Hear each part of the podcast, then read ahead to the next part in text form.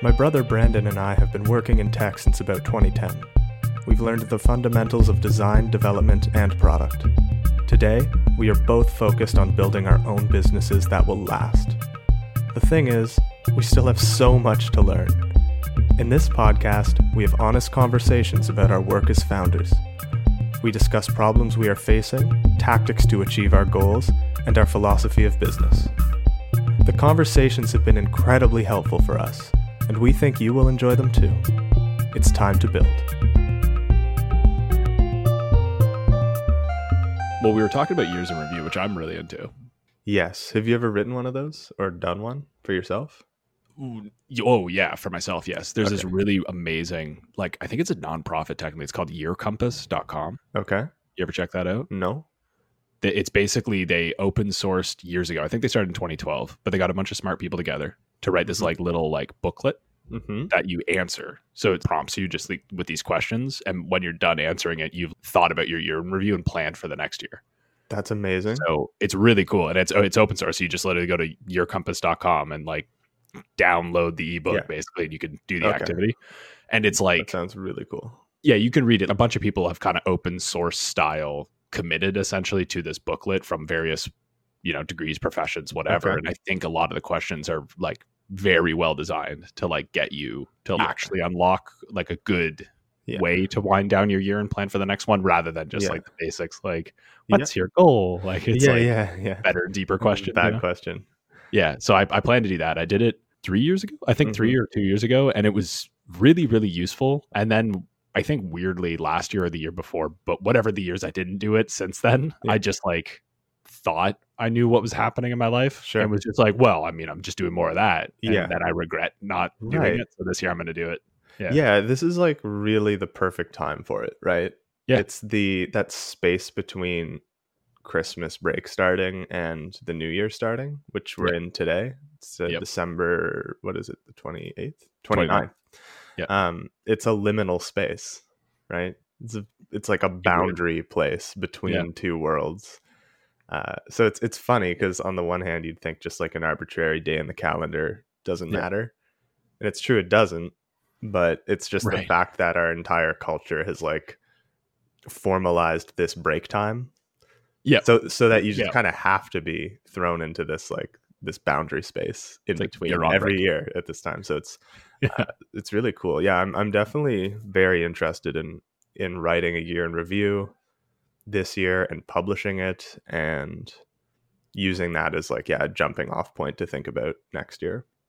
I always do every year. I always do. Though I couldn't find one for last year or sorry, this year. Uh, I couldn't find one for 2020, like January 2020. But every year before that, for a while, I had written like a one page kind of like goals for the year thing interesting and I just kind of made it up myself. Um, and it's always interesting to see when you just make stuff up for yourself, and then you start finding these frameworks and these prompts. Yeah. uh, Yeah. how close you kind of slowly just rediscovered the best practices. Yeah, Right. of course. I mean, Um, like if you're gonna sit down and think like something like that long in the past and like that important, and like most of the time it's like these milestones. Mhm. Like I'm sure you get close enough because like you either dig at the roots of your problems or you're just dealing with symptoms. And like, Yeah. I don't know. You and I have been pretty good about self reflection for a long time. Yeah, I self you were doing that in much, high school. yeah, exactly. It's like a problem. I was gonna say, yeah. Then then we call it neuroticism, which is what I've got. But yeah, overthinking is a problem. Yeah, I definitely Um, self reflect too much. Yeah, Uh, same. There's But, no uh, question. but I do look forward to this because like this is the particular year where earlier before we hit record and had hot mics, like we were just talking about how a lot of people are like want to like do away with 2020, like make it like a blip on the radar, forget about it, whatever. And like I'm now that we've come around, talked about this a bit more, and I've woken up. Um, I'm actually more bullish on like you should definitely do the year compass this year if you haven't. Like you should 100% do it because one of the questions it forces you to do is like, what are three things you were grateful for this year? Mhm. and it Mhm. just makes you answer that question and like i don't know maybe don't do the whole thing just answer that question and you'll remember that even though it was a weird year full of challenges for like the whole world there's still good cool stuff that happened Mhm. so Mhm. um that's kind of why i like it just reminds you of a bunch of stuff right like yeah, I'm- you know of course. i'm pretty down on this year but we started a company this year and it's working so that's kind of cool that's actually pretty cool so it's like, incredible. Yeah, right. Like it's like you know, It's- as much as I'm sad yeah, it's stuff. not just the gratitude stuff. That's all Mhm. really valuable and important, and I agree with you. But if this year was nothing but disaster, Right. In my mind, that makes it more worthy than anything of recording that and writing it down and reflecting on it. true. Yeah. Right? Like it's um gonna be an important pivotal time Yeah. in your life. And right now it feels like crap, but Yeah. I think in a year or a couple of years, a lot of people will see or look back on this like pain as a Yeah. m- massive impetus for growth in their life. Yeah. Right. It's and it's and it'll be a shame if it's all kind of fuzzy and, and lost.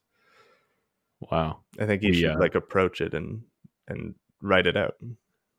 No, hundred percent. Also, because I went on a weird YouTube tour last night with my partner. She was Uh-huh. like just playing videos on YouTube, and like slowly they go from like kind of interesting to like you go down the hole. Off the Um, yeah, yeah, exactly. rocker. But one of them we landed on, which was earlier before we got too deep down the hole, was um, Rainn Wilson, the actor who plays Uh-huh. Dwight Schrute Yep. from The Office. Uh, apparently, he has like a YouTube show, and he was going to interview uh, John um, from The Office as well, who plays Mhm. Jim. And uh, anyway, before it though, he was do- he did this little talk on like gratitude, hmm and it was really interesting because it's scientific fact. So I don't know where his sources are, but I can dig them up later at some point. But basically, the short story is he said at the end of the day, if you write down um, things you're grateful for at the end of the day, it increases your happiness. So your Mhm. contentment stuff just is like high and like Okay. statistic, like fact, proven, neurologist, whatever, blah. He's like, yeah, your gratitude goes up, or sorry, your happiness goes up if you write it down. He's like, here's the kicker though. If one of the things you wrote down involves a human and you go tell them, hmm if you just go over to that person, you're like, hey, I'm grateful to you for whatever. He's like, your happiness goes up for the month, Interesting. just flat. Yeah. yeah. It's like you're just you're just happier for a whole month because you told somebody that Mhm. you're grateful for them for and a very ex- explicit and specific reason. Mhm. And I was like, that's weird. So that's also been kind of factoring in this whole like do the year compass thing because like having a reason to reach out to people this year, especially this year, because of all the negativity around it, being like, hey, you you made a difference in my life this year for this reason. I feel like it's going to be a nice thing That's a fantastic idea. and there's a selfish outcome. Theoretically, you're going to be happy Yeah. for a little while. So, I'm very kinda cool, curious yeah. how in these studies they're measuring happiness, but uh, Usually, it's a it's a one to ten Likert scale where the person self- reports. yeah. yeah, like. But I mean, I didn't read the methodology. This is I don't know. Look up the Rainn Wilson interview with John uh, Krasin- Krasinski. Krasinski, yeah, Yeah. interesting. Mhm. Uh, I hope. cool. Can you? I hope you do this, and will you publish yours? I want you to publish it. You want me to publish it? Yeah, I do. Okay. All right. I I got to want take to. it. I want to read it on the internet. All right. Okay, Read it on the internet. You got to Awesome. do. Thank you. I you. was thinking about writing like a formal front facing like year in review and then also doing the year compass, but maybe I'll just publish both. Yeah, I mean, up to you. The format. If you want to make it more professional or buttoned up, that's fine. Now, But I think just doing doing it once and keeping it raw and publishing it would be cool. yeah, yeah, no, that'd be, that that would be cool. Uh, yeah, Yeah, I'm gonna I'm gonna- work on on mine this week, and I think I almost feel like I've bitten off more than I can chew with this. Like it's Uh-oh. so much work to to do this. Um, Mhm. but I'll try and just publish no matter how far I get. So at least you know to to other people they won't know that I only got like forty percent through Oh, right. because yeah, yeah. this year um i think every year is like this actually honestly this year like the last several for me have been just filled with so many learnings and things to reflect on Yeah. it's crazy like i have started like rough notes which i'd be i'd love to talk about with you now like we can start thinking about some of the things that we yeah, learned. let's go. yeah. But I'm just like looking at my quick summary and I know I've not even dug up all the stuff yet. If I go back and look at calendar events and stuff, I'm, I'll find way more. Right. Oh, yeah. and it's like 100%. this list is huge. I could write an essay or several on like any one of these bullet points. Yeah. And it's so it's just like kind of daunting this task I've set for myself on like chronicling the learnings for the year because there Yeah. were so many. You know, one thing that like just thinking about the gratitude stuff and the happiness levels, one thing Yeah. that's really become super obvious to me in r- r- the last part of this year Yeah. uh, or throughout is how true it is that people have a sort of default baseline of happiness Oh yeah. right? You sort of Yeah. have this baseline that you trend towards day in and day out. Yep. And these shocking events, even the most dramatic ones, either like insane euphoric joy Yeah. Right. or like Peace. utter misery and Yes. fear. Um it's it's incredible how fast it like trends back down to your baseline Oh yeah. That's a paradox. it's so weird Dude, yeah and it- it's it's like i'm looking at my list of stuff from this year and thinking about it and like this year for me for sure had a couple like exceptional peaks and valleys Oh yeah. and it's Yeah. like but uh, like sitting here today i'm like i kind of just feel like myself like i always do and like looking back it's like yeah that was like really brutally upsetting but it was like maybe like a week less than a week like Yeah. Right. even like horrible time. horrible stuff yeah no matter what like- you do, if you put it on time. yeah. So yeah. something I'm grateful for forever is my baseline status. That's good. I, for whatever reason, won the lottery of genetics plus experience. And so, Yeah. like, my personal baseline is like really good. I'm always kind of generally optimistic and like pretty happy. And there's like Yeah. maybe a, sometimes a bit of a tinge of anxiety about the future at worst. And it's Yeah. like, that's it. That's pretty Dude, good. That's like a secret superpower. Oh, I I'm know. really jealous of you. I'm aware of that. I know I'm that sure. a lot of people don't have that baseline, and it's just like Yeah. a constant advantage that I walk around with. That's so interesting. I kind of want to like map that now across my life because like in high school, mine was super low, Mm, as you know, like as I Mhm. wrestled with my depression. And ever since then, I've been moving the baseline up. yeah. So like straight up since I was like 17 years old mhm, till today, like my baseline has just gone up in mhm, general. But like, mhm. and I read a lot of stuff about how to move the baseline up. So I don't know. I I, can talk about a few of them, but like, I think you should. That's for sure. really important. Like really important. it's- what's it's like true. what's my like, success must come like first of all, I think you have to accept or remove a limiting belief that Yeah. you have to agree or accept the premise that you can move your baseline, yes, you can, but you can. but it's it's really hard work, right? Yes. It's not if like you're listening, you can. You definitely can. Right. Yeah. Um, so that's step one, I think, right? Yeah, You can 100%. move it, but it's extremely hard work, right? It's kind of like moving the level of your Yeah. your body mass index, like maybe harder than that. Like anyway. Yeah. Pro- um, well, you you've done more than I have probably here. So Yeah, I mean, it, like it follows like a flow, I guess. Like step in order to actually do it, so that you move your true baseline up. Like you kind of have to figure out mindfulness first, which is uh, can be quite a journey. But essentially, Really? medi- yeah, meditation, mindfulness. why do you one. have to do that first? if you can't catch your thought and you can't catch the thought process that occurs that spawns and starts the entire cascade of events that usually drives you down or Oh, drives you up okay. an emotional status like moves you from base Mhm.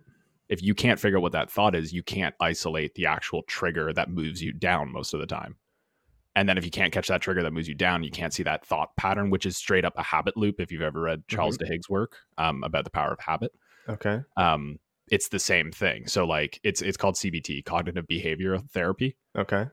so the theory is if you figure out mindfulness, so you can you can isolate the thoughts that come that trigger basically your body will then operate like a um it's it's Like a like, a pattern. Yeah, any any type pattern, of pattern. yeah. but generally it's a, a thought pattern but your mind moves so quick right? Like you don't usually notice all this stuff. It's just you're just yeah, you're in it. someone Yeah. someone you know steps in front of you on the sidewalk and you're just mad at them now. Instantly. because you're like, whoa, like COVID, man, give me two meters. Yeah. Like there's a whole thing that like went like a triggering process, Mhm. like whatever, whatever, right? Mhm. So if you're good enough, you'll catch like, oh, I overly get grumpy at people who cut me off because of COVID distance rules or something. If you caught that thought Mhm. before you got negative and thought, hey, that person's sucky, Mhm. you can think to yourself, they're on the phone with their wife and they just got really bad news and they're not paying attention to everything Mhm. around them. Okay. So they just took a step to the left. Like they're not doing it to you, is the short story. So, like this type of activity, like catching the thought and be like, no, there's a positive, there's a reason this happened that has nothing to do with me. Mhm. which alleviates the pressure that I'd put on this person and, and like Mhm. blame them, be like, oh, Right. you suck. Right. So like doing that stops the negative pattern. So anyway, mindfulness important because you can catch what makes you go up and what makes you go down. And it's really hard work. You should start meditating. There's amazing apps. There a lot of them are free. There's an incredible amount of free Yeah. stuff. Um, you know, Headspace, waking up. I've listened. Yeah, I've listened to quite a bit of Sam Harris on Mhm. this topic, who does Yeah, the Waking Waking Up Up app, Harris. and I've tried the Waking Up app several times, though I can never really establish like a mindfulness practice personally. Yeah, something but but that's on. the thing is that took me probably six years Yeah, it's really hard. because I was in and out, in and out, in and out. Like, but Sam, I thought always did a good job of talk speaking to me personally because Mhm. he's a little more like I guess at the he talks about it at a very conceptual level a lot. yes, kind of walking through like how Yeah, thing works and so he's really helped me understand that concept of how most of the time your default position is you're essentially a passenger or not Yes. passenger is not even the right word actually i think a good one's the like fish in water uh oh yeah, metaphor you're a fish in water Yeah. and like the water is your thought pattern Yep. so it's like Yep. it's so unapparent to you that it's even there you're not Yep. you're not thinking about being in water or Yep. in that habit loop you just are executing Yep. and that's like most of the time how your mind is hundred percent. right so so then mindfulness is this act of like somehow pulling yourself out of the water or like removing yourself or Yep. giving some distance so you can then observe the thought itself Correct, which is crazy and it's but yeah yeah, i know it's possible and it's learning, but it's learning, and that, this is what's funny. Five minutes a day of meditation, do it over like a few months, and you'll have it. Mhm. That's it. Like it's like you're not asking for much. You're really not. If you do 10 minutes a day, you'll move faster, you'll get deeper. That's where headspace comes in. That's a great one. Um for anyway, it's a great app for like if you don't want like Sam Harris is like a highly intellectual and like explains things from that place. Yeah. Where Andy Puddicombe, the CEO of Minds uh, Headspace, he's more like like he was a Buddhist monk for like 15 years. So he's more about like the practice of It's more- meditation yeah. and less about the neurology and the scientific kind of yeah the con the it's still in there, yeah. but like, yeah, he like he doesn't like tell the the listener about it necessarily. yeah. He just is like going through the thing. Anyway, Right. both are amazing. Both I think have free openings. If you're low income and you email Sam Harris, he gives you the app for free. Like Uh-huh. they're they're chill about that stuff. Uh, anyway, they're great. That's the first step because removing yourself and being able to observe the thought and thought pattern is like what's required essentially to start to reprogram literally Mhm. how your brain works. Mhm. Um, and that's the other part of why the Sam Harris stuff is cool is because he's, you know, a neurologist and like they have studied this now. They basically, the more you form thought connections that connect to like when you see a thing and it triggers an emotion, Mhm. if you, you can basically make those mental connections stronger. And the more that you fire basically neur- your neurons around in your brain across certain connections, the stronger they become. Mhm. Kind of like a muscle, right? Flex it, gets bigger. Yeah. Uh, so the other side of this is okay, mindfulness. Let's pretend you don't feel like doing that for some reason. Please do it though. Try it. Try it. It's really, really, really valuable to you and all of your things in life. Um, you can also do this other trick, which is notice when you get really happy, Mhm. which is like weird to people. But like seriously, if you if you're walking down the street and you like touch a post and it burns your hand for some crazy reason, you're gonna stop and stare at this thing for a while and be like, "What the hell? Like this hurts. Why did Yeah. that happen?" You'll like study it and you'll be like, "What?" Anyway, very normal because humans avoid. Obviously, we're designed to avoid pain, so whatever. So we like study things that hurt us, uh, but we don't study things that make us super happy because Mhm. it's just not in our base instincts. So the if you're I don't know, you're walking down the street and your kid does something really cute and you feel a swell of like emotion or whatever, you're supposed Mhm. to sit with it for six seconds. Mhm. So really like think harder into that thing. Why did it make you happy? What did they do? What is the exact sensations? Like why do you feel this way? And just keep like basically building and you and like growing that happiness Mhm. and um, it actually will cause your brain to make those connections deeper and stronger between Yeah. that visual input and that emotional stimulus and over time you will increase your base level of happiness that's because crazy it'll it'll more quickly fire those things instead of the negative thought patterns right so you have Yeah. to spend a lot it's really hard though it's Sounds funny super, like yeah i know it's really hard you get yeah. really happy suddenly and then you have to think about it really hard for like Yeah. six it's weird yeah. it's weird but it's yeah, it's it's so easy to just breeze through that Mhm. totally agree. Super valuable though. Like so crazy the valuable. way so just to kind of summarize i guess the way you approached in increasing your baseline over many years was like first mindfulness so that you could observe thought your thought patterns and triggers. Yep. and then what? And then you sort of systematically tried to go after the triggers? Did is that yeah? Okay so you're trying Right. to somehow lower the amounts of tr- exposure to negative triggers and increase the number of positive ones like is that kind of the strategy Yeah. So uh, broadly speaking, yes, in the very early days. okay In the very early days, I wasn't equipped to deal with negative triggers, which is why those statements like trigger warning and all that other stuff exist. Uh, at the risk of getting political, I think you have to go through bad things eventually. Like you have to learn the skill sets to be like, oh, I a bad thing is happening to me. yeah Now I I, need to deal with that. Yeah. So like you can't just avoid them. That's you won't live life. Sorry. Like so um at the beginning, yes, because I was like obviously in such a negative place and like bad spot that it was like better for me to like if I know if I go to a club at night, I'm gonna like drink and then I get like negative. It's like I just don't go out and I don't drink because that was the easier Yeah, way so it's just beginning. total removal Yeah, when- just be like, well, don't go there. Yeah, like so Okay. obviously. But when you're through like these bad spots, like I was, yeah, anyway, like taking uh, antidepressants and all this stuff. Uh, once you're through that, then then you get used to it. But the, then you learn like the techniques for dealing with the negative ones, and like like because you will get triggered. Like something will cause you to like think really negatively out in the world while you're doing stuff. Mhm. So you learn how to deal with those in just different ways. Yeah. And again, it's the same process though. Mindfulness first, because if the negative trigger happens, you do what I just said. You replace the thought. hmm So rather than having the automatic thought run through where you'd think the person who stepped in front of you is a big meanie, hmm you replace the thought with they're living their life. They're exactly like you. You have to remember they're their own human who's also walked the earth for whatever 30 years with their own series of life problems, probably just as serious as yours. Yep. So as soon as you realize that, you're like, okay, and you have way more forgiveness for the person. Yeah. So it's like it's it's those things that you do to like stop the bad pattern. Um, but yeah, broadly speaking, over the years, it's like do that. Uh, mindfulness first in all things. Then it's you know the six second happiness thing is like a technique kind of that you can use, but there's just a pile, like a massive pile of other techniques. Um, basically, that yeah, I don't know. I Yeah. learned over time and just slowly moving that that bar up. Gratitude meditation is one type of right thing. Obviously, the year compass thing, or sorry, what we were talking about with Rainn Wilson yeah might be interesting. A daily journal was huge for me for a long time. I daily journal oh forever. yeah no cool Yep. interesting Oh man, I have. It's actually funny. I should dig those up at some point. I have one from early 2000s where I wrote about you in it, and I was reading it the other day. But yeah, yeah, good yeah. stuff i hope Uh, well, let's just say you've achieved what the concern I had in it.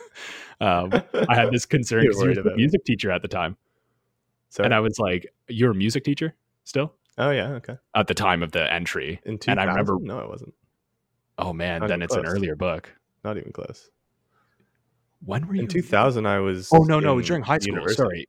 Yeah, no, it was during high school. It was like 2007 or 8 or 9. 2008 Might have been 2009. was when i graduated university i think Yeah. I'm really bad with time. So yeah it's like Anyway. wherever it was, you were a music teacher because that's what the thing said. but nice anyway, all that matters is you were a music teacher and I wrote some stuff. And like part of that was just like me making like worried because we had some conversation and you had mentioned you like wanted kids, like all this stuff. And I was mm-hmm. like, oh, I, w- I hope, I hope I can help my brother in some way, make sure that he gets what like he needs in his life. But I'm mm-hmm. worried as a musician, like a teacher, he won't have the salary to like support yeah a family that he Nice. like wants. Right. Yeah. So I wrote this Aw, thing about how like. I'm gonna have to make sure that I can help you get there. Oh, yeah, that's so sweet Thank It you. is sweet. Bill, you're welcome. But, like, I mean, it's just funny because I'm nice like, to well, feel looked out for like that hey, I don't know. Maybe maybe the thoughts beget things, and that no, I think you did it You yourself. should uh, write another entry soon uh, because Okay. now I'm a solo bootstrap founder. Yeah. So salary risk is uh, is real again. But sure, I'll write another it's, one. it's back. yeah, Let's see if we can do better this time. yeah. Oh well. Honestly, but I- um, yeah. Yeah. So this year, what did you learn? What's one thing? Because the baseline improvement, which is fantastic and very optimistic, so I'm glad. Yep. I'm really happy you you figured that out. Um, but you've been doing that for a while. What's Oh, yeah. what's new this year, 2020? What was one thing? Just on the learned? whole year. Yeah, what was one thing you learned? Oh man. I think I became a lot better at sales. Oh, cool. Yeah. What's One, one? really positive thing. we could probably talk a lot about sales, um, Probably. but what's one standout lesson or like aha moment or realization you had about sales that improved your skills? Sure. Uh, that I'm not necessarily good, and that when you meet a salesperson that someone says is good, it, it's not that they're like silvered tongue and like just like this like I don't know like weird entity that enters a deal and like closes it. Mm-hmm. It's that they just do more things. They get in more deals. They work more leads. They like from a volume perspective send far more emails, do way more touch points, are just constantly connecting with their end cus- potential customer or whatever. Um, that's Hmm. good sales. Good sales is not some upper echelon of like speech pattern talent, like whatever. It's Right. not. No, like that is got to be more like, hard work number responsible. Yeah, it's, it's it's probably responsible for one percent of a deal closing. Is Mhm. like that, like extra, like little, like ability some- to influence. Yeah, that, like, Mm. a salesperson has. I'm sure there are many in other job, but I mean, I'm referring to B two B agency style sales. Like at the end of the day, it's right time, right place, right product, right price. right. like that's it. Obviously, the the all the other stuff is more like if you're like really personable, sociable, all those things, you you make friends, you're gonna get into a deal because of that. Like a person will say, Mm. "Hey, we're gonna spend money." And you should come bid. Like that's where, where you get those. Yeah. Like you get the leads essentially yeah, yeah. everything else in that process is just like it's it's a process like there's literally an in and an out and like it's a system that runs that's it Cool. and like the better you are at sales it's just you do more of that like Yeah. if i just increased my touch points i probably would have That's actually really good news in my mind. well That's yeah great because it's probably way harder to learn how to be like an Oh, yeah. expert influencer and Yeah. negotiator and like just know how to because you're in real time with another human being and know how to like really work like work Yeah. personally. Yeah. Not that you shouldn't learn that stuff, but it's Oh, like yeah. to become an expert at that sounds like super hard. At least to me. Versus, oh, I just have to do more stuff. Yeah. Like just Yep. think about my process, think about my inputs and outputs and my touch points and like try and increase the number. Yeah. That sounds so much simpler. It's just Yeah. like it's hard work, but it's simple work. It's just you just do more more Yeah. work. Okay, great. yeah like Anyone can do that. Exactly now. no literally yeah just do it right now like when, when you're saying immediately. yeah the biggest thing that i wrestle with all the time is anything that comes remotely close to cold marketing Mm. I just like I fall over in my chair. I I kick stones. I just won't do it. I won't send an email to an email Mm. list that I've cultivated. That's cold. I just can't. Like, and I don't know what it is. I think it's because I grew. I, I came up through marketing, and everyone was always like, "Just don't, just don't cold market. Like, don't." Mm. And like, I lived through the era of spam. Like Mm. everyone just spamming all the time. They get your email. They send you stuff. Right now, we're living through it on era. LinkedIn. Like, like how many LinkedIn Yeah. requests do you get that have a pitch and like the note? Like, it's just Yeah. it's so irritating and like literally people are trying to sell me their sales prospecting tools where they're like we send linkedin connections with an email note thing and it's Yeah, it okay. makes sales and you're like no Whatever. just stop it like Yeah. i've never accepted one of those Like, yeah. anyway. right. i hate it i think everyone gets it um but like at the end of the day as a salesperson they work i'm sorry but they work it's Mhm. more it's more touch points Mm-hmm. more chances and all those are doing is targeting right place right time right product basically Yeah. because it's just if you send a hundred of those in one week like even if you catch like two or three people who go you know what you're right right timing i do have this problem you do yeah. you know whatever timing is so important like It's as a crazy. consumer Yeah. my, my consumer self sees Mhm. this all the time i just Yeah. i don't really i'm the kind of person who really hates doing like price comparison shopping and stuff and like Yeah, spending all this time on a purchase it's like so it's just like if i'm randomly thinking about a problem i have that day Yeah. and i hit that marketing yeah pitch like that Yeah. day it's like oh perfect yeah it's like pretty much almost always an automatic yes Yeah. for Yep. for 90% of of purchase decisions also by the way uh i will have to find this somewhere but it, I read it from a source a long time ago and I still quote it. So now I'm feeling weird because I usually try to source my stuff Oh, off sources. But yeah, whatever. Moral stories. Uh, the better you are at sales, the faster you buy. Oh, It's a, it's a weird relationship that people have discovered. this is if great. you are man. like a top notch salesperson, you walk in and you buy a car off the lot like really fast. I'm really fast like- at buying stuff. I'm just saying, yeah. Man, I, might, usually be means good at- I might be good at sales because I, I can work hard and I, I'm pretty I buy things Harvard way too fast. yep, yep. No, but it's like it's like an HBR thing. They looked in and they're like, it's interesting, but yeah, because like usually they walk in and they, they they've run the whole thing. So when they Mhm. go in to do one of these negotiations, they're like, well, I know what you can move on. I know what you're gonna like. We just so like I'm just gonna tell yeah, you can we skip to thing, the, and to like we, the, we can yeah. respect each other on that. And like Yeah. usually people are like, yeah, okay, Yeah. and they just like kind of go. It's Yeah. like they're like they're like you don't need to take it to the back office to the manager upstairs to come back with the paper to tell me you're gonna take five percent off. We don't Yeah. need to do it. Yeah, like- it's okay. I know. you know, it's it's chill, man. And then everyone's like, oh, okay, yeah. That's amazing. This, But they're also faster decision makers because they know they need to do more output to Mhm. like win. yeah, Um, and they also, I find salespeople like true everyday salespeople find uh, understand the value of a dollar, like in terms of like many Mhm. ways. Um, so Mhm. anyway, but this reminds me. This like what you learned about sales thing reminds me of a pattern I've Mm. noticed after being like an introspective learner like I am for just like Yeah. so many years. Yeah. I've noticed a sort of pattern in knowledge acquisition, right? And in the stuff that we all obsess over in the sort of tech culture. And Yeah. this pattern is like most stuff, it's like you can so easily get distracted by Yep. what I'd think of as an engineer as premature optimization. Right. Yeah. It's like the books and books and podcasts and products, and it's like endless, right? Knowledge on Yeah. how to like influence, right? Like that thing you talked about, sort of in the room.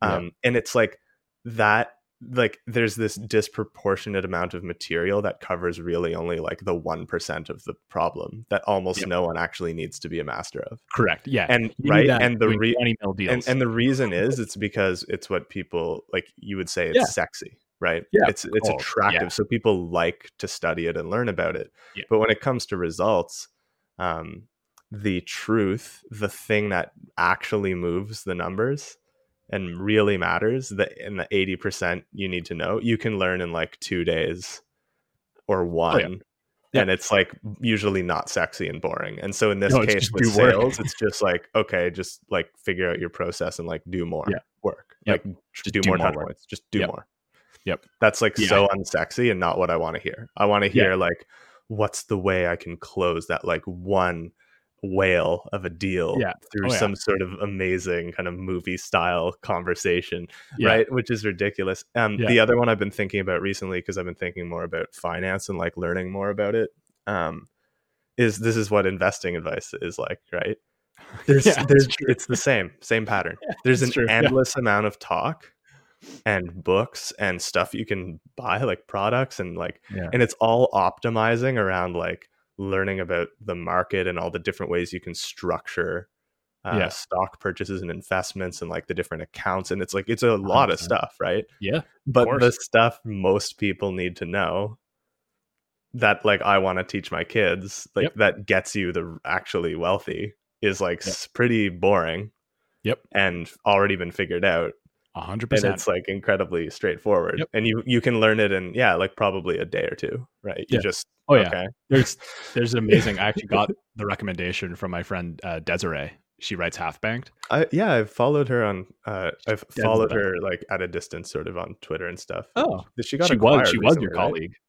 Uh, yeah, she was acquired. She she she actually works at Shopify. yeah Yeah, Nice. but she was acquired. Uh, her blog was acquired by a Yeah. different entity. I think Yeah. Money Sense actually, which is really That's amazing. Anyway, cool. She's the coolest. But she recommended me this book. I will have to find it. I'll write it in the show notes. Uh, I forget the gentleman's name, but like it's like five rules to getting wealthy, and like literally his intro letter thing in it. Yeah. When you like open to like you know on the second page after you it says the publisher, it's like this is all just hard work. there Don't- are no secrets. don't read the like, rest like, of the like, book. like, I'm not going to tell you, like, you know, buy lock in Tesla 420 put, like, you're going to Yeah, be yeah. rich. Like, it's like, the that's not how thing. this But that's the thing, and it's funny because even though I know this is true, it's like I get caught mm-hmm. up in it too. I'm Same, not. I'm just like anyone, and I'm like interested in crazy things and like this, and it's like it's all like stuff I don't understand, so it's extra compelling, right? It's like, Yeah. what's this mystery? Like, what are these words these people are throwing around the stock Yeah. market? I actually There's get language. and investing. And it's like when you start like going into it, it's like, oh no, like I actually already kind of know. yeah You just like put money in, and you do it as early as you can, and you don't take it out, Yeah. and that's it. That- that's the end of what you need to know about getting rich with investing. yeah this is also what i liked about this guy though that des recommended is he he talks about like basically protecting against the worst case scenarios like kind of Mm, first in the book and then starts to worry about like you know buying the upside stuff. like a standard yeah like hold the s&p 500 for a really long time like you're you basically your money's going to grow in in Mhm. all intellectual theory barring any you know crazy catastrophic events on the monetary if there's anything we've learned from 2020, it's that Yeah. billions of people have a highly vested interest in making Yeah. sure that it The that economy happens. So, yeah exactly uh, yeah uh, if i actually had money to trade this year fair enough. I will I admit it's like remains to be seen. The For sure. fallout from 2020 Yeah. definitely remains to be seen. So I I might be the money hitting- printer I man. might be the really embarrassed about this recorded podcast? thing I just said in like a year years from now. now yeah when it all shuts Um, down Apple goes all like zero. living hand to mouth in the forest. perfect Um, i'll be ready for that day because money won't matter anymore campfires we'll just be s- bartering this is like what I love about the the Bitcoin uh, movement, but like the Oh. more like the libertarian end of it. oh It's just like so funny. It's like because we're gonna need the Bitcoin so that when the financial system collapses, Oh, we yeah. still have this asset we Yeah. can trade. It's the same thing. Libertarian uh, that's so funny because people sure love, but they, it used to be with gold, right? It's, and it's Oh, like, well, I'm stashing actual gold, so I Yeah, have this yeah. asset I can trade when everything when the collapse comes, right? Yeah, And now yeah. that's it's the same mentality, but it's moved to Bitcoin, which and it's just like so funny to me because I'm sitting here thinking, um, like if we get to that point, if that's the point we get to in society. I feel like the last thing I'm going to be worried about is having like a cache of gold nuggets or Bitcoin I can use, right? I agree. like there's gonna be some more urgent eh, i'm just i'm like where, where's this marketplace you imagine emerging where you're like Yeah. trading your bitcoin in an event like that? Right? Where where's where's all the nodes that are running the It's like, ledger at that, that point make sure that yeah, it's accurate right? Like Yeah, on all those computers that are working At when the world we're just- ended. at that point we're just hitting each other with rocks hoping to get like a can of beans. So it's like what do you preparing for all it just makes me think of the video game fallout where they trade bottle caps yeah man because those were readily available and were a Yeah. good you know thing for money That's like the that though. was I think eventually we would reset and like things would come back. So Yeah. like maybe the libertarians are actually right and they're just playing a longer game. They're like, oh Even no, I'm going to be in my shelter for the first ten years. Then hodl, I'll emerge and I'll have this shiny rock yeah that yeah. no one else has, and I can trade it. It's so funny to think though. But like, yeah, it's like if the if the world ends, like you really think it's just gonna come back and be like, oh, let's do it again. Like you'll have, yeah, yeah like, the anyway, same game. It's just it's an, an interesting assumption. I will say sure. I actually do love a lot of things about the libertarian mindset. So this is not Sure. meant to be a rag on liber- course not. libertarianism. That's just an, Yeah. a, an aspect of it I find like so funny. Yeah. But I mean, like I've had this conversation with friends who are like really into like chaos theory, and they like talk about like anarchy as like a way to rule a society, and like Yeah, we just get into these weird ridiculous. deep That. I But yeah, it's like flat out dis- disagree with. It's not how there's a bunch of reasons that doesn't work. it's not how these monkeys work, right? yeah, it's fun to talk about though. yeah, it is. It is. Um, I, w- I will admit, we all love that stuff. So what did I learn? Salespeople, chaos theory. We've gone very far, Yeah, but yeah. uh, the short story is for the vast majority of sales professionals, do more things, do more actions, do more work. Um, for a very small number of you who actually broker twenty million dollar plus deals, yes, learn how to do high stakes negotiations and like all these very specific. But it's like that's kind of the thing. Like we were talking about earlier today, I play Warcraft and I broke some records over the break. Um, Ooh, it's flex. like Warcraft. right? I know. I got to put it out there. I'm I'm standing by this, man. Like we're gonna talk about D and D all the time, and the fact that I play video games. Um, but anyway, it's like you don't need to worry about so many things until you finally hit.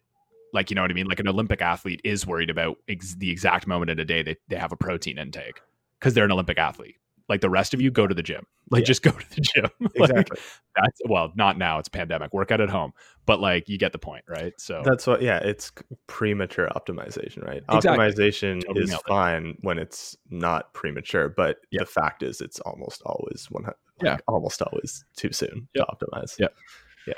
Yeah. So the only so yeah, work work on happiness. Actually, so actually, here's a huge lesson I learned this year as I started out on my like in the end end quarter of the year. As I started out, I left Shopify and started out on my own, trying to build a business. Um, I can see multiple ways in which I fell for the pre-mature optimization trap um, at the level of like designing a business, like trying to Right. come up with a business.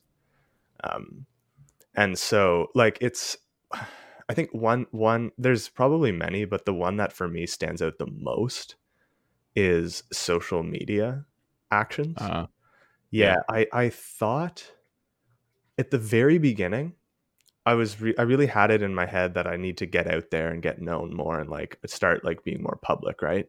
Um, and that was absolutely right and an amazing instinct that I want to talk more about in a bit. But the way it manifested in my business in one way was just way too much time and thought in social media mm, like i was putting out Yeah. a lot of stuff all the time Yeah. really th- it's the mind share that it got that bothers me the most thinking a lot more about it for the first time in a few years Yep. and like trying to get all my accounts set up and like doing more of it and like not feeling many results but like kind of s- sticking to it too much and like trying to make sure i have like a sort of frequency of of engagement there. Um and it just went way too far.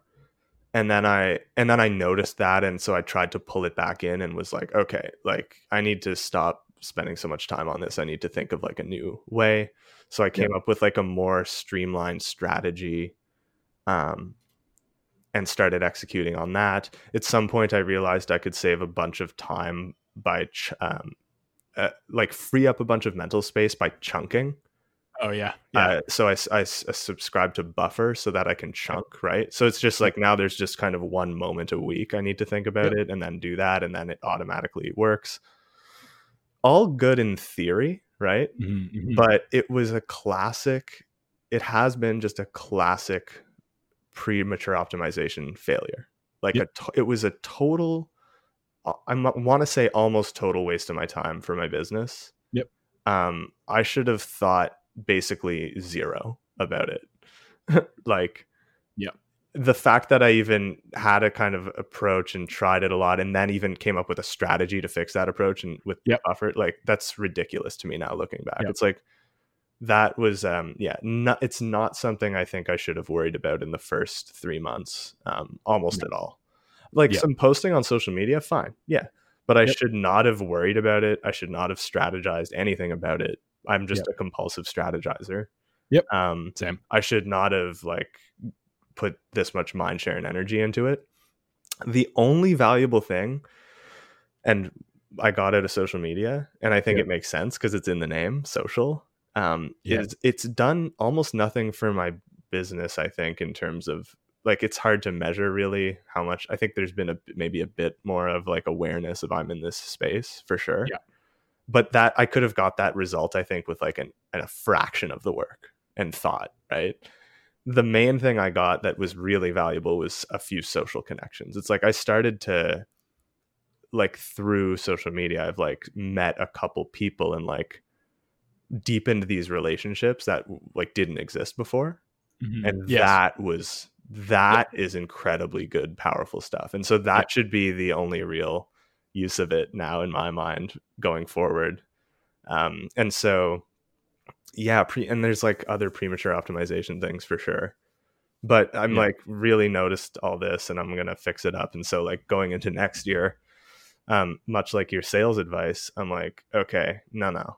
Like the strategy for me right now as an early stage founder with nothing Mhm. i have Mhm. no business model whatsoever right, Yep. Yep. um is to just do more actions like i need Yep. to do way more Yeah. uh like i need higher throughput um and the way to do that for me is not to increase my work hours that Nope. is a bad way the way to do it is to ship more uh, and ship lighter. Yep. Like really get things stripped much further down to their most basic hypothesis. If Yep. I have an idea, don't turn it into like a project. like Yeah. fun, right? Turn it into like Yep. a test or like a thing or like a small like what even saying MVP feels wrong. It's like smaller than MVP and like ship yep. that and just be like yeah. getting way more out the door. Yeah. Um and so yeah, that's like my big kind of insight, I guess, is like no more premature optimization.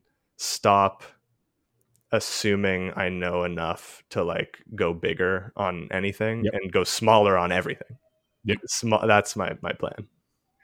Perfect. Well, two things came to mind while you're talking about that. One is that sounds very Derek Sivers, and I'll just take any excuse to mention oh, him on sweet. the podcast. Really? Thank you. Yeah, I love Dude. Derek Sivers and admire him a lot. So if you, I was gonna say, if you compare my thinking to his, I, I am very grateful. Well, it is, man. Everything trimmed down. Like I, I was just like Mm. flipping through uh Hell Yeah or No, the book that he Mm, just like yeah. just released. And it like it's just so amazing that an entire chapter is like one paragraph on one page. And when I read that paragraph, it clicked. I got it. Mm-hmm. I understood the lesson. I even put the book down, Mm. wandered through my apartment thinking about what I had learned. Yeah. And it's like I read one paragraph. Yeah. like not these other business books where I hear about like no offense, but you know, your great grandmother who like cooked bu- baked cookies or something like these crazy long stories that get to a point and you're like wow like your grandmother's super wise that's great but like Derek's like I'm just gonna tell you in a paragraph Yeah, like, really that's all yeah. you need like he he like literally I swear that guy wrote that book like three years ago and then spent three years just cutting it down to like its most core of core where it's like okay here you go. This is the the smallest version of this i could ever give you and i'm now giving it to you. And you're like i love you because i can read this thing Yes, thank you. fast get everything i need. Anyway it's like one of the most like I, I appreciate his work. So that that is what it's like though. Like i do this with clients all the time. Like everyone kind of learned the term mvp now and we build Yeah. software right? We generally are building minimum viable products that Mhm. people bring to market. Yep. um all the time. We sit down and they'll literally write you know spec more or less the way that a business requirements can, can be written. Like it has to have login it has to have payment it has to have this. They'll say all this stuff. And then like every time i've never sat down to a deal where someone has told me their list and i've gone wow you nailed it. Every Mhm. time i'm like cut half of it. Like no, and they Mhm. get really uncomfortable of course. and they get confused because I'm a vendor and I'm like, no, pay us less. We need to do less work and you need to get in a market sooner. And they get confused. And I'm like, that's what you need. Like, I'm not like, I don't, I don't know what to tell you. Like, I guess you can pay me double and we'll work harder, but like, doesn't mean you're going to have success. Mhm. And uh, yeah, like it just confuses people because there's something way lower than what most people think their MVP is. It's like way lower. And Mhm. it's really hard. And most of it is just based on a human, well, human nature of just being fearful yeah, like yeah. everyone's heard the the thing right if you if you release something to the market and you're not embarrassed by it you you took too long that's like uh Right. colloquial kind of like yeah. Yeah. like if you're not embarrassed when it goes to market you took too long and you've probably one either missed the market window because we talked about timing earlier or like you just spent a lot more resources than you need to to get something out there Mhm. And uh anyway it's proven everyone's like look at airbnb's first website it's like crap ha ha ha like and they do stuff like that yeah, yeah. um, yeah. but it's but it's very true. Like if you're solving a real problem space for customers, Mhm. like the early adopters won't care that Mhm. you didn't have like JavaScript that did the thing that made Exactly. slide in No, on no. your page. Nobody cares. Like so Yeah. anyway. Yeah. And I already like deeply understand that and get all that, right? Yeah. Um, but there's just always room for improvement. Oh, yeah. And for me, what it's like is I think I'm I guess there's two insights for me. Um Yeah. the first one I already kind of mentioned, which was like remembering the fact that the chances, like just the probability that I know anything Yeah. is like 1%. Right It's probably less. right it's just like what you mean, yeah. understand yeah because i had originally been on that path of like Yeah. oh like three months should be enough time to learn some stuff Yeah. and i have i've learned things about like the rpg industry for sure i haven't Mhm. just been sitting here No, right? obviously. Definitely learned some things um but thinking like okay three months will be enough and then i can sort of like place my bigger bet and like uh monetize like that was Yeah, kind of right. the the thinking and it's like no man like no i don't know anything and Yep. the bets should actually be smaller and more Mhm, right mhm. so Yep. that's like glad I caught myself with that. Um, but the other thing is for me, it's been about reimagining the format that an MVP can take.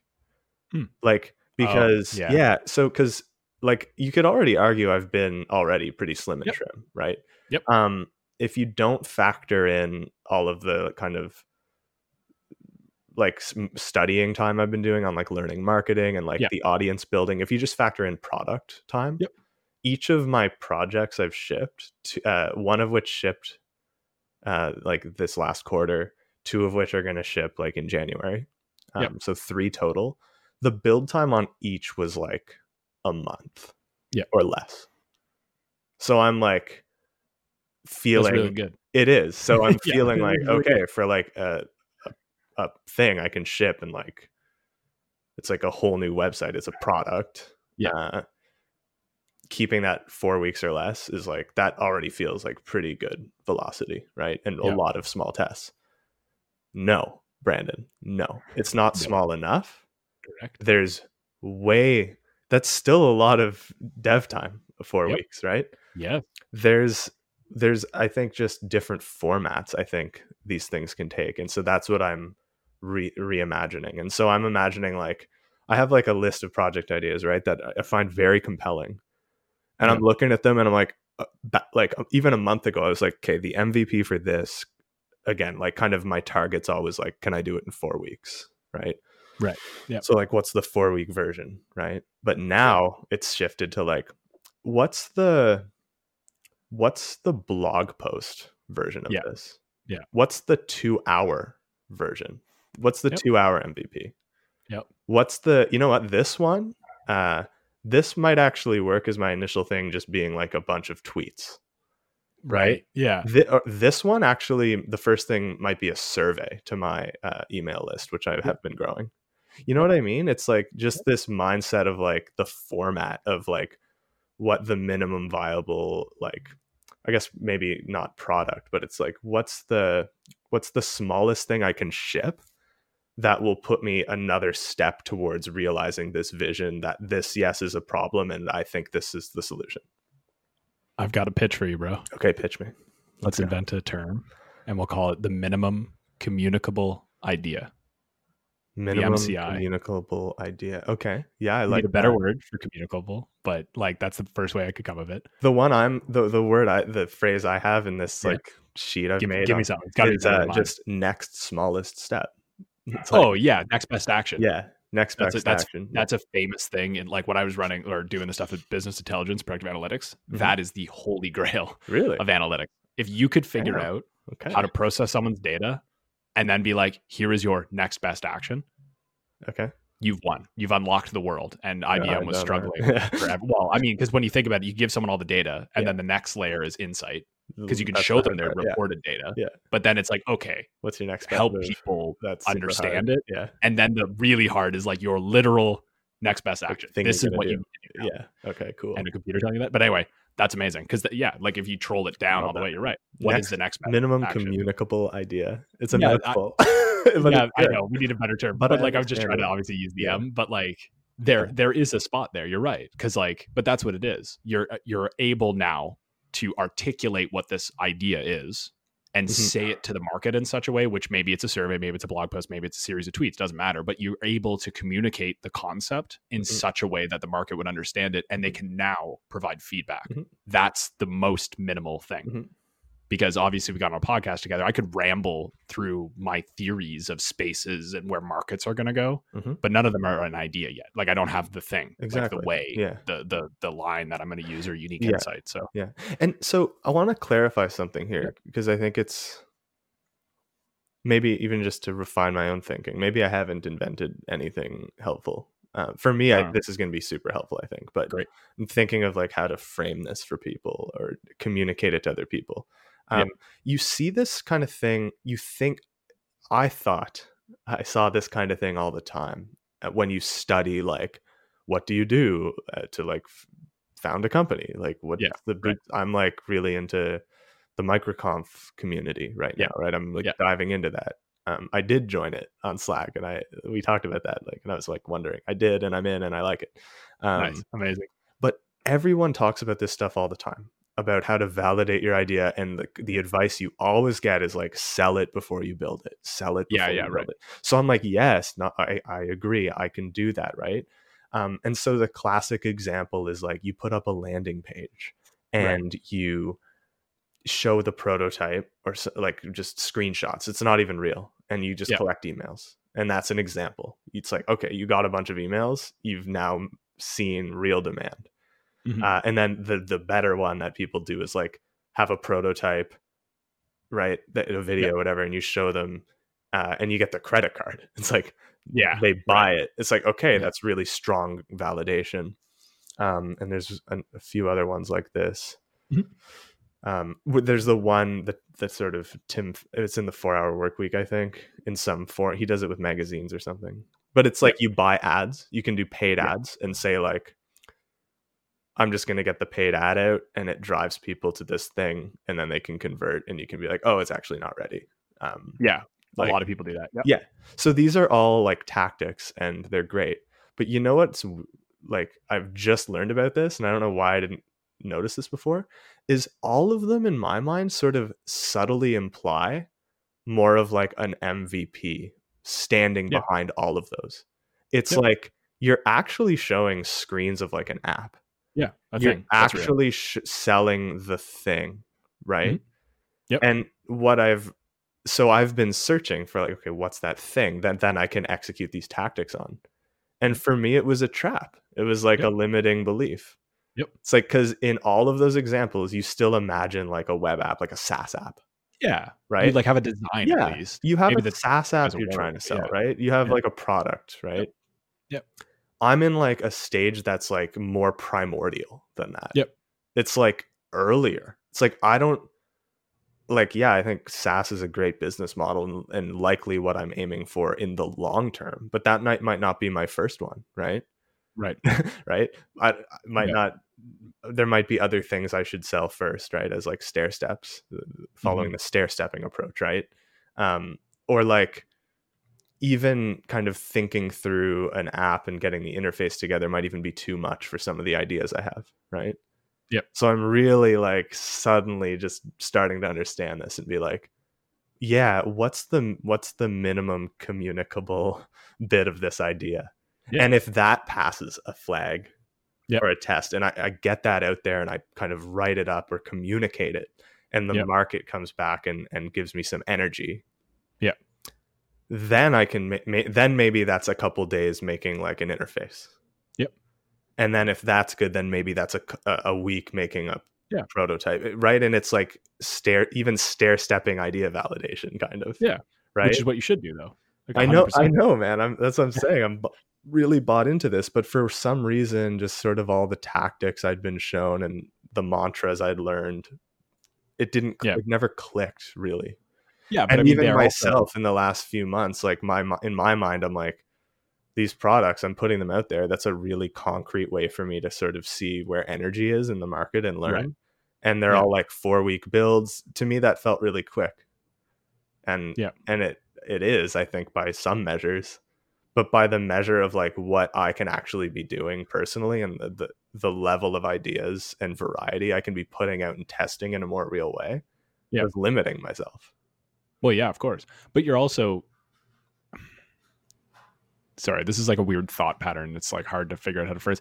Um, when you go out and you try to take this advice from people, and they all say like, you know, yeah, build. So th- those are super famous examples. Make a landing page, get some traffic. Yeah. The main it gives you principle is always sell it before you build it. Yeah, right. like so sell before you validate build. it before you build it, but better yet, sell it before you build it. Yeah, because essentially the short answer is it will always be crazy cheaper to like sell it before you build it. Because as soon as you go to build time in engineering, just costs money, right? You're hiring talented individuals who have higher salaries to do Well, yeah, things. but it's also like, just massively less risk. go. de-risks. Yeah, because almost every single time a SaaS fails, it's because they built something and took too long and then shipped it and like they didn't get the traction fast enough. exactly. Yeah. Yeah. and they like missed the mark. They didn't actually talk to the customer, right? They didn't hit the pain point. They're pivoting. That's why they raise venture, and Yeah. then they get on the venture capital hamster wheel and You gotta get the money. whatever. Yeah. yeah.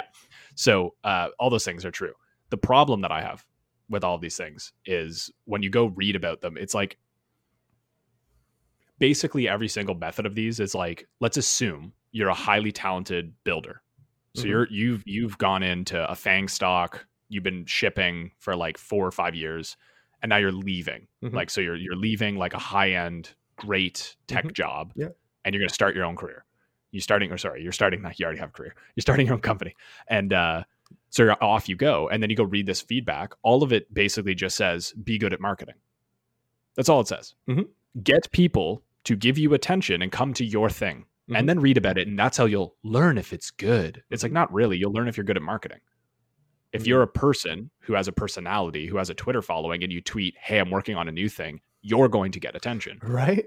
Yeah, Sorry, yeah, but interesting. that's what you're getting. Yeah, And then if you suddenly falsify that as like a, a, neg- a false positive, yeah. and you go, "Oh, I got hundred people to my landing page. It must be good." It's like, no, those are hundred people who want to hire you to come work at their company, and they're looking at what you're doing, right.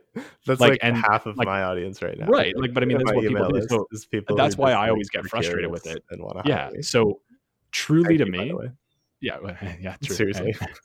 All these people are great. that's awesome. Uh, They definitely motivate us, and we love you. Um, but it's just interesting. Like I just get worried about those false positives because all of those people are public figures, and they go on stages and they do talks and they say drive traffic to a page.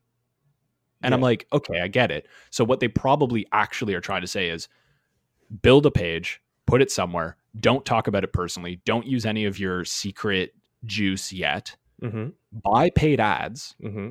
And drive ad based traffic to a web page and see if you can convert it because Yeah. it's still ultra low cost compared to building something like Ultra, literally yeah. engineering a thing, right? Do you have any? So it's like just sorry, quick sidebar. Do you have Yeah. any idea, just randomly, of the number of investment you would want to do to get that to be like a solid test?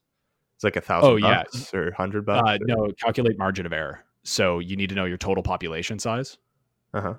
Um, and then the total population size you can do the calculation backwards like that's how you calculate margin of error you want your margin of error to be below like 2% threshold but basically the larger a population is the less you need of the slice of that population So to first, get you need to determine population size. yeah so for you it's and like you would entire do that by thinking through what, like, how much you can think you can charge and like how much you want to make. Is that Uh, yeah, I mean, you could you could look. I mean, at this early stage, you could definitely. It doesn't have to be perfect uh, scientific sampling. So, like, what I would do is just what's the market I'm trying to sell in, and how big is that market? oh, okay? So, how many people are TTRPG players? If I was releasing a product into Mhm. that, if it was only D and D specific, I'd reduce that population. not just by much. I know, but like, I'm just saying, like, yeah. I would, you know, be fair Okay. about it Sure. Okay. so because that- when okay. we were doing anyway when we were doing it we were looking at tests we would use the population of actual tattoo artists in the in, in north america for example to like Mhm, calculate stuff mhm. uh, but for the most case like 100 100 like if you bucks? get 100 people to come to a website people? and do something yeah like Yeah. you're fine and most of the time to get a conversion from facebook like as in someone not not true conversion if someone clicks on an ad and comes to your page on facebook so Yeah. just a an intent or whatever Yeah. is like pretty low cost like below a buck Facebook. Yeah. Yeah, it's like below a buck to get a person to click a link and come. It's like 30 cents usually. Depends on the the cost of the ad, obviously, yeah, what course, yeah. market you're advertising, all this crap, but like pretty low cost. Like Mm. 100 to cool. a couple hundred Cool. bucks, you should know. And test, you should test different audiences. You should see what Facebook, what Twitter, what Instagram, what Google Ads brings you. So you should be running something stratified. Obviously, use Mhm. if you know your market doesn't go to Instagram, don't use Instagram. Yep. There's some basic things like that. But yeah. Anyway, you should do that more so than just use this weird arbit- like it's just I don't like it that people tell everyone who have this crazy like it just bothers me. If you're a banker and you have great talent building, you shouldn't think that your ideas are bad because you don't know how to market. That's the point I'm trying to make here. Mm, Right. Because all these people are like, get traffic, it'll tell you if it's good. And I'm like, that that you're telling people to go like use a skill set that you can study for like 20 years. Like yeah. Just, just do marketing to get to your page. You're like, that's not fair. And then you, if you go read like Tim Ferriss or you read like even Hiten Shah and like amazing people, like they all have these massive followings now. Yeah. So when they're shipping landing pages, they're getting data back like It's crazy. crazy, Like, yeah. yeah, because they Oh, have yeah.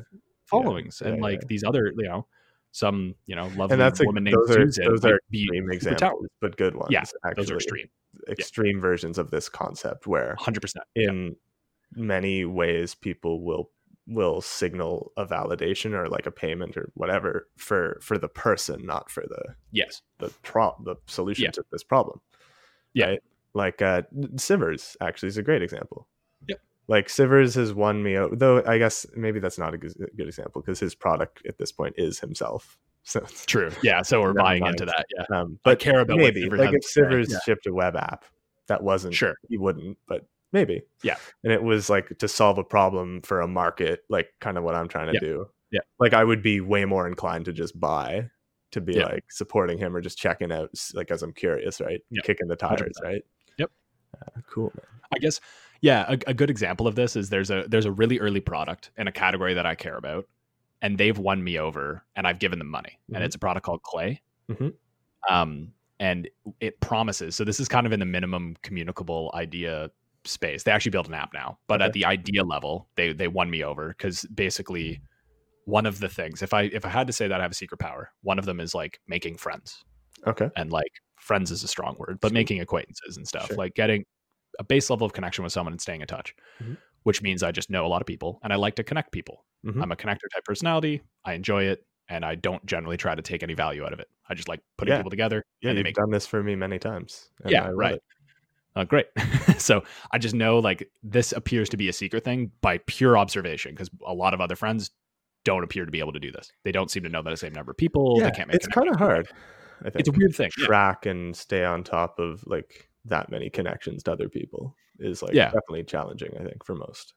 Exactly. So so I so I just do that by the nature of the way my brain works. I don't know. Sure. so suddenly someone's like, I've tried before to use a CRM tool to do it to get better at it. Mm-hmm. Yeah. I should say, uh, and it never works. It always feels weird, cheap, I've like wrong. yeah, I've heard this feedback from many times in many places that like no one's ever built a good CRM. It's like a perpetually unsolved problem. So Mm. Yeah, we probably need exactly. some innovation here. Yeah. Like totally So- different way of thinking about it. Yeah, so I so I got pitched essentially by a friend who was using this product called Clay. Mhm. That's supposed to be your personal CRM. Okay. and it's that's that's its whole thing was just like we are going to take your personal data and like help you um Mhm. keep in touch with your your network like your contacts Mhm. in an authentic way like that's Mhm. kind of the wording they're using and it was like very apple-esque marketing pages and stuff Okay. but at the end of the day i was like this is a problem that i have that i think is a strength of mine Mhm. and I- and i believe in the strengths finder theory where it's like if you lean into your strengths you'll be way more successful i shouldn't say believe there's actual data on that you'll be 36% more successful if you follow your strengths Okay. instead of Okay. instead of supporting your weaknesses. You can go read it, Gallup Strengths Finder. Check it out. It's okay. amazing. Okay. Um, but seriously, yeah, those who play to their strengths and don't worry about filling in weaknesses generally outperform. Um, so I was like, I will give money. So because they, they did this whole thing, they they they wouldn't show you the tool, no screenshots. They have like a blanket ban on Yeah. users in the alpha. Like if they post about a screenshot or something, they get kicked off the alpha. Like Oh. all this stuff, they're hardcore. Like no one can see this. You only get to read their landing page and then give them twenty dollars a month. It's the tension. Yeah. It's the They're like, give me 20 bucks a month and I'll give you this tool. So I was like, all right. So I just did it because like that's how much of a problem it is to me. Huh. Like I want Yeah. this to be better. And uh, anyway, I'm working with them. I'm saying like I've never, I don't think I've ever used a tool in alpha other than the original World of Warcraft when you and I were playing on the alpha of that. Uh, I've never sent this much bug feedback because I friggin' care. Wow. I want this thing to Oh, work. Wow. I, I am sending so much Good. Interesting, man. the CEO has emailed me like three times, and it's not the automated nonsense that the Yeah. CEO sends out. Like literally emailing me, being like, "Finally, he sent me one where he's like, I looked you up, and I see that you actually have a product background. It all makes sense." That was his email to me. I get like, it now. it was really funny. you He's hear like, like, "How do you catching all these bugs?" tickets? yeah, you like, also know I'm weirdly good at bug finding, so like. yeah, you are actually. You always find like- the broken stuff instantly. Yeah, It's the CEO's just like, dude, man, that's awesome. what's going on here? Anyway, awesome. moral of the story is uh, they communicated the idea appropriately. Personal CRM for the in, insane purpose of just staying in better touch with your personal network. Mhm. Pers- so they won me on all the data security I too. really they like like that. store stuff in a That's private. That's why you're paying more That money. actually sounds really valuable to me. yeah, they're not using public servers. Um, but yeah, it's it's really good. Every year, at some point, especially as a parent, I'm, the thought Oh, always yeah. crosses my mind on like, oh God, I'm such a bad friend. like, I know. and and I know that like it's fine, but as humans, I know it's kind of like what you were saying at the start of our conversation about 2020 and reaching out Yeah. to a person, telling Yeah, them just how they it. helped you. Yeah. It's the amount of effort that it needs to like radically improve um a relationship standing. It's just like it's outsized, right? Like the Yep. tiniest gesture is so valuable. Just a Yeah. note, just like Yeah. hey, I thought about you today. Like, how you doing? Yeah. That's all. That's all you need. But it's like hard to do. Yeah. It's really Adam, it's just I- hard to stay on I- top of. Yeah, I hit a I hit a pretty hard bottom like mental health wise this year. So I went back into therapy. So I'm doing CBT therapy now, um, which is also why I was talking about it earlier because I'm it's very fresh in my mind. Um, and one of the things of that was like working on my mindfulness and. And so I went back to my meditation practice, like all this stuff, like re you know redoing all the things, right, getting this this stuff in place. And part of it was this, you know, reach out to people, tell Mhm. them you're grateful for them. Mhm. So I went through that and I decided that it would be more novel because I've been pretty good about this. Like uh, like as mentioned, I've been working on this for like 10 years now, like Yep. probably more. Um so I thought about like people I hadn't spoken to like 10 years ago because I didn't have a good practice for this type of stuff. Yeah. Um anyway, to shortchange it, like I uh I reached out to somebody who helped me a lot when I was an intern at like my Mhm. very first gig at Oh like wow. Cognos. Okay, cool. Yeah. So there was this uh, anyway, great guy. Uh, I don't want to mention him because just Sure. unfair to bring him up. Uh, I think without his permission. So anyway, but like I was an intern, high school student at Cognos, like working on like WYSIWYG editors and like a wiki basically to try and help the sales team Mhm. sell better. Didn't know anything, and this guy just really helped me a lot. Was there for me, helped show me code, was like pointing me to like W three schools, which I didn't know existed, like just the Yeah. most basic of things, but like helping out like this high school kid trying to figure his life out. And anyway, I sent him a note just being like, hey, and like with a direct quote too. Like I really remember this one meeting we had. That was great. It's the guy was just really happy, like really, uh, really happy. Yeah, of course he was. Yeah, like, just couldn't believe that I I'd really remembered. We'd sort of like we connected on Facebook, I think, and so we were like Right. connected, but it was but like and like LinkedIn at some point, but like we didn't talk for like ten years. Yeah. So I just sent him this note on LinkedIn because we had we were connected there. Just said "Psh, whatever the thing, pretty short.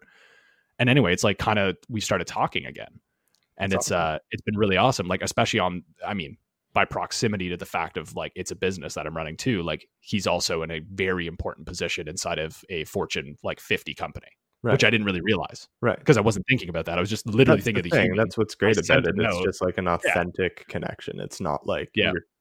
you know, there's like Facebook messages you get or whatever oh yeah, after ten years, and someone's like, "Hey, how you doing?" And, like within five minutes, they've followed up with the thing they want from you. and it's usually Like, that you ah. got to buy some sort of multi-level marketing. Yeah, it's always those. Yeah, I know. Yeah, Well, I don't know why they they must all have the same curriculum in their schools on like how to become rich, and they just tell you to like go to all your Facebook connections with this Yeah, script, 100%. right? Yeah. God, No, and like, and that's the thing. To be clear, like, I'm not doing a deal. There's nothing happening. Yeah, none yeah. of that. No, it was no, just like, were like I just reached reach out. to someone. yeah. And then I saw his job title when he replied, and I was like, oh man, like you're there now. And like we talked a bit about it. He's like, yeah, you know, Mhm. went on this little journey. It's like cool. We just had like a nice hangout. And anyway, we just been in touch, and like it's it just feels nice too. Like, anyway, Yeah, of course. I'd like That's to awesome, repeat man. that to death.